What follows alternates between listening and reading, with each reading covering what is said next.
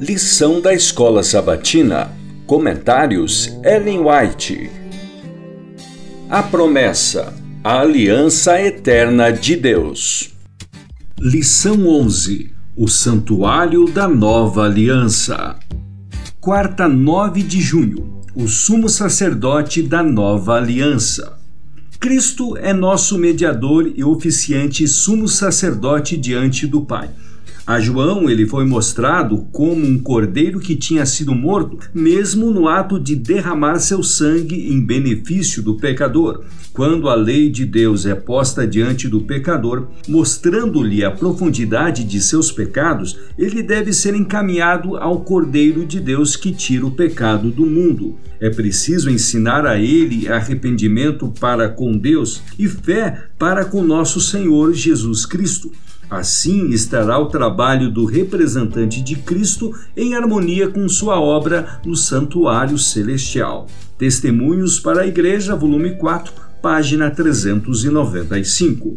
Cristo tomou sobre si a natureza humana e depôs sua vida como sacrifício para que o homem, tornando-se participante da natureza divina, pudesse ter vida eterna. Cristo não somente era o sacrifício, mas também o sacerdote que ofereceu o sacrifício. O pão que eu darei pela vida do mundo, disse ele, é a minha carne. João 6,51. Ele era inocente de toda culpa. Deu-se a si mesmo em troca das pessoas que se haviam vendido a Satanás pela transgressão da lei de Deus sua vida pela vida da família humana, a qual se tornou assim sua propriedade adquirida. Por isso o Pai me ama, disse Cristo, porque eu dou a minha vida para a reassumir. Ninguém a tira de mim, pelo contrário, eu espontaneamente a dou. Tenho autoridade para a entregar e também para reavê-la. Este mandato recebi de meu Pai. João 10, versos 17 e 18. Mensagens Escolhidas, volume 3, página 141. Como no cerimonial típico, o sumo sacerdote despia suas vestes pontificais e oficiava vestido de linho branco dos sacerdotes comuns, assim Cristo abandonou suas vestes reais e se vestiu de humanidade, oferecendo-se sacrifício, sendo ele mesmo o sacerdote, ele mesmo a vítima como o sumo sacerdote, depois de realizar essa cerimônia no Santo dos Santos, deixava esse lugar e se apresentava diante da expectante multidão em suas roupas pontificais, assim Cristo virá segunda vez, trajando os mais alvos vestidos, como nenhum lavadeiro sobre a terra os poderia branquear. Marcos 9:3.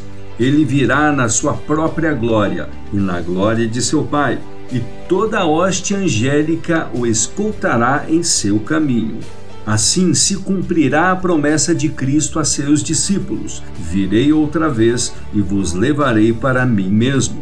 João 14:3. A todos os que o têm amado e esperado por ele, ele coroará com honra, glória e imortalidade.